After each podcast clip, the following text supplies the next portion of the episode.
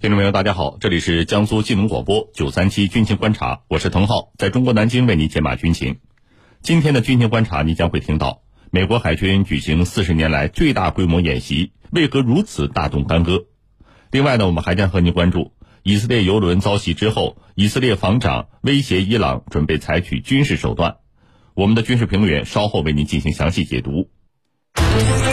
追踪世界军事热点，关注全球战略格局。江苏新闻广播军情观察，主持人郝帅为您传递铿锵有力之声。今天的军情观察，我们邀请到的两位军事评论员分别是军事专家陈汉平和军事专家袁周。军迷朋友们，大家好，我是陈汉平。军迷朋友们，大家好，我是袁周。来关注今天的第一条消息：以色列油轮遭袭后，以防长威胁伊朗准备采取军事手段。军情观察为您详细解读。近日，以色列国防部长甘茨表示，以色列准备使用军事手段打击伊朗。起因呢是七月二十九号，伊朗在阿曼附近的阿拉伯海海域利用无人机袭击了一艘由以色列公司管制的油轮，并且造成两人死亡。而伊朗外交部发言人哈迪布扎德表示，美国和英国有关伊朗袭击以色列油轮的指控是毫无根据和挑衅的。德黑兰将对针对伊朗的利益挑战做出立即和激烈的回应。那么，以色列是否只是拿油轮遇袭说事儿？而伊朗这个距离获得制造核武器所需的材料越来越近，这才是以色列要打击伊朗的真正目的呢？我们接下来就一起分析一下。袁教授，在阿曼附近的阿拉伯海域，呃，这种油轮遇袭，以色列就直指伊朗所为，这合适吗？好的，呃，以色列指责伊朗在阿曼附近的阿拉伯海域。呃，用无人机袭击了一艘以色列公司管理的油轮。那么这件事从严格意义上讲啊，呃，以色列并没有掌握切实的证据，而且伊朗政府也是矢口否认。呃，那么呃，油轮公司呢，在第一时间的回应啊，也是倾向于是海盗所为。那么在这种情况下，呃，以色列一再坚持袭击事件是伊朗所为，实际上从情理上讲是不合适的。但是我们却发现呢，呃，以色列的这种说法在西方却很受支持。英美两国随即便发表声明，声称伊朗是西船事件的幕后黑手。那么，伊朗此举呃违反了国际法，并且呢还要发射呃对此做出回应。而英美两国实际上呢也是拿不出任何证据证明他们这种说法的。那么，之所以会出现这种情况，呃，主要的原因呢，我觉得有三个方面。首先呢，就是伊朗确有嫌疑。那么，以色列和英美都指责西船事件是伊朗所为，这种有罪推定在国际社会上之所以会有一定的接受度，呃，这倒并不是因为他们有多充分的证据，而是此前呢，伊朗和以色列已经展开了数年的这种西船战，人们甚至把两国之间相互袭击对方船只的事件称之为“影子战争”。那么，关于这件事啊，实际上我们上周在以色列油轮遇袭之后，我们就在节目中详细的谈到过。听过我们节目的军迷朋友们都已经知道了，西船战一直是伊朗和以色列两国之间的一个呃传统的相互袭击的方式。一旦有以色列的船只被袭击，那么西方媒体呢就立刻会把锅甩到伊朗头上，而伊朗方面啊也会同样的道理，呃不由分说的指责以色列袭击了自己的船只。所以这次以色列和英美呢都把袭击对象直接锁定为伊朗，呃其实大家并不奇怪，有这样的预期啊。以色列和英美把这个莫须有的罪名加给伊朗啊，就显得非常顺理成章了。那么其次呢，就是以色列要把事情搞大。实际上，在中东地区，油轮袭击并不算什么大事儿，呃，经常会发生。但是这次以色列显得有些不依不饶。事情已经过去了一周多了，那么以色列依旧强调伊朗的罪行，并且声称要采取军事行动，可见以色列是想借此机会打压一下伊朗。至于是不是伊朗所为，其实对以色列而言并不重要。最重要的是，油轮袭击给了以色列一个联合盟友打压伊朗的机会。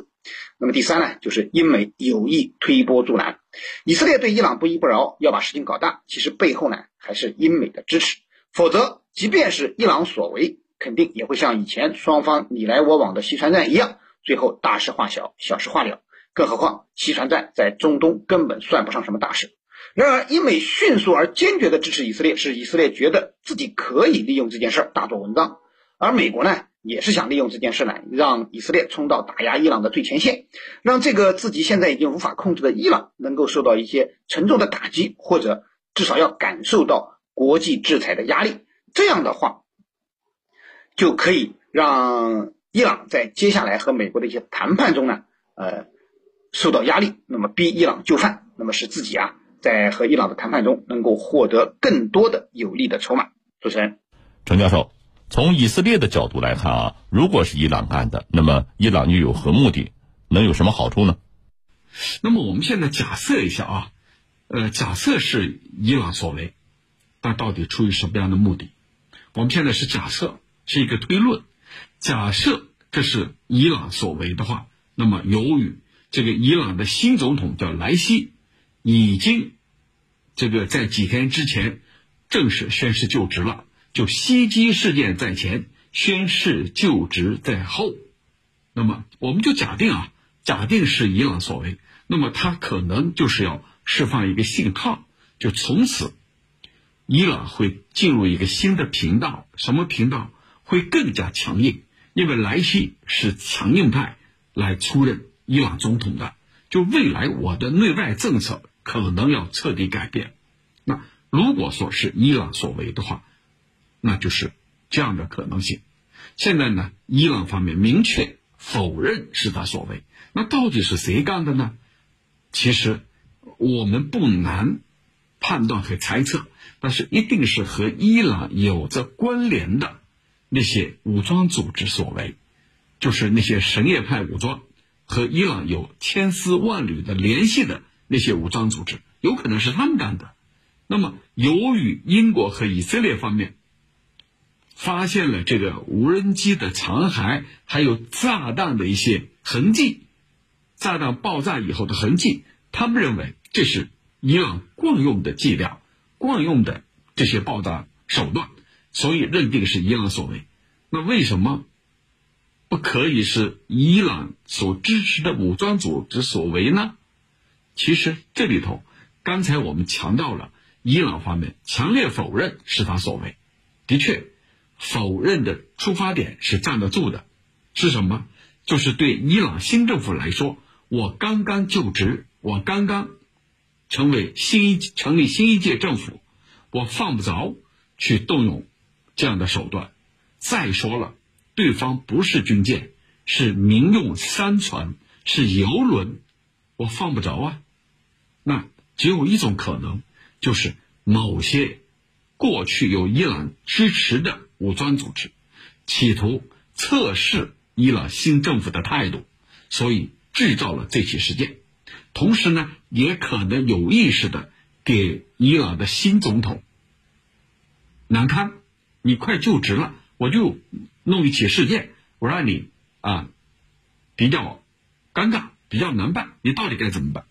啊，既有对他的测试，也给他出一道难题，所以我们倾向于认为，这很有可能是过去由伊朗所支持的那些武装组织所为。你比如说那些什叶派的武装组织，像胡塞武装呢，还有呢就是也门的啊，或者叙利亚境内的一些武装组织是得到伊朗支持的。那么是不是？伊朗让他们干的，我觉得这里头又有区分。伊朗未必让他们去干，啊，刚才我们也分析了，更有可能是在测试伊朗新上台的总统莱西未来到底是持一种什么样的态度、什么样的姿态。那除此之外还有谁呢？就是黎巴嫩真主党啊，他们也有，也跟伊朗有关联啊。所以这些啊，都可能是在测试伊朗新政府新总统的。这种这个想法，为未来啊要奠定一个基础。我以后要怎么做？我先要看看他的态度。我觉得这样的可能性啊，倒是很大的。主持人，袁教授，以色列国防部长甘茨表示，伊朗距离获得制造核武器所需的材料大约只需要十周的时间啊。那么，您是否认为以色列只是拿油轮遇袭这个事儿来说事儿？而伊朗距离获得制造核武器所需的材料越来越近，这才是以色列要打击伊朗的真正目的呢。好的，刚才呢我们也提到了，在中东地区油轮遇袭事件，其实呃算不上什么大事情，呃，那么呃是经常发生的一件事儿。所以，以色列拿油轮遇袭来说事儿，一定是醉翁之意不在酒，另有他图的。而以色列国防部长甘兹关于伊朗掌握核材料的时限就要到了的说法呢，在一定意义上也体现出了以色列对伊朗可能获得核武器的一种担心。那么，阻止伊朗获得核武器，应该是以色列打击伊朗的一个重要原因之一。呃，对于以色列而言呢，一个拥有核武器的伊朗是绝对没有办法忍受的，而且伊朗还拥有可以打到以色列的导弹武器。所以从这个意义上讲，以色列将油轮遇袭事件闹大，那么阻止伊朗拥有核武器应该是他的首要目标。除此之外呢，以色列更想借机孤立伊朗，削弱伊朗在中东的影响力。那么以色列在中东地区啊，可以说是与所有的阿拉伯国家为敌的。呃，不过经过以色列的不懈努力啊，他总算在一个极为孤立的环境中建国成功。那么目前呢，呃，其他阿拉伯国家可以说对以色列都不能形成威胁了，也只有伊朗还可以联合几个什叶派主政的中东国家反对以色列，呃，甚至呢对以色列的国家安全形成一定的威胁。所以以色列想借此这件事呢，将伊朗描述成无故袭击民船的反面典型，从而进一步孤立伊朗，削弱伊朗在中东地区的影响力。当然，以色列最关心的还是要打击伊朗的实力，所以这次以色列不断的拿油轮事件说事，呼吁全球对伊朗实施制裁，以达到进一步削弱伊朗经济实力、引发伊朗内部动荡的目的。而且呢，以色列不断让游轮袭击事件发酵，也会让美国深陷其中，从而使美国无法重返伊核协议，使得美国呢对伊朗的制裁可以得到维持。那么，这也是以色列最想看到的结局。主持人。陈教授，我们刚才说到了伊核问题啊，那么也请您给我们介绍一下目前的最新情况。好的，特朗普上台以后，单方面退出了协议，并且重新施加了对伊朗的一系列的制裁。那这样一来，就导致伊核问题协议处于一个半途而废的状态。尽管伊朗始终没有退出来，但是由于你美国退出来了，等于一纸空文。那现在。拜登政府作为当年奥巴马的副手，是促成了这个协议的。现在拜登入主白宫了，要不要重返伊核问题协议呢？其实拜登面临很大的考验，这个考验来自于美国国内，美国国内那些共和党的议员们坚决反对重返伊核问题协议，而作为拜登来说，他是要回伊核问题协议，认为必须返回，但是。返回一方面是面临国内的保守势力，而另一方面是面临以色列这样的盟友体系啊，包括沙特，他们认为你不能回，你一回等于给了伊朗喘息之机，它可以发展自己的中程导弹，这些你没有把它放在协议里头，而中程导弹是可以打到我以色列、打到我沙特的，那么这里头就是拜登政府面临两难。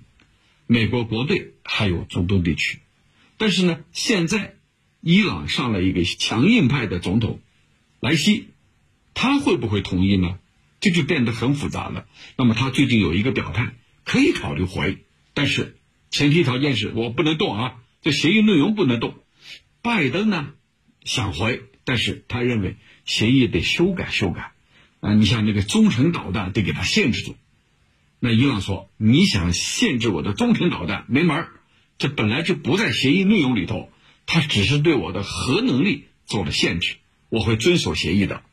而国际社会也普遍认为，伊朗这两年来的确是遵守的协议，但是这个协议是有限度的。如果你美国迟迟不返回这个协议，而且不断的对他进行新的制裁，那对不起，那我没有必要单方面去遵守这个协议啊。”而且现在换了总统了，那一切都充满了变数，所以其实我认为，球又踢回给了拜登政府。主持人，好，非常感谢两位军事评论员的精彩解读。江苏新闻广播军情观察稍事休息，我们马上回来。一分钟，天河三号超级计算机运算六千亿亿次；一分钟，北京中关村科技园区创收一千多万元。一分钟，广东可以制造生产五台民用无人机。一分钟，在港珠澳大桥上可驱车一千六百七十米。创新决胜未来，改革关乎国运。我是李杰，江苏新闻广播和中国移动倡议锐意进取，勇立潮头，守正创新，赢得未来。好宽带选移动，千兆宽带网速快，全 WiFi 信号好，还有全家都爱的 4K 高清互联网电视。除了各大电视台，还有热剧、电影、综艺赛事随心看。办理移动爱家畅享会员，一站畅享爱奇艺、腾讯视频等六十多个热门 APP 会员权益。中国移动。新一波疫情来袭，科学防范需牢记，注意事项请谨记。打疫苗、测核酸，守好秩序，排好队，勤洗手，戴口罩，爱护你也保护我。不信谣，不传谣，相信权威，不恐慌，不聚集，不串门，做好防护靠大家。疫情实则未结束，防控千万别大意。最新军情资讯。权威军情评论，江苏新闻广播军情观察，郝帅为您直播。好，欢迎回来继续收听江苏新闻广播的军情观察，我是滕浩，在中国南京为您解码军情。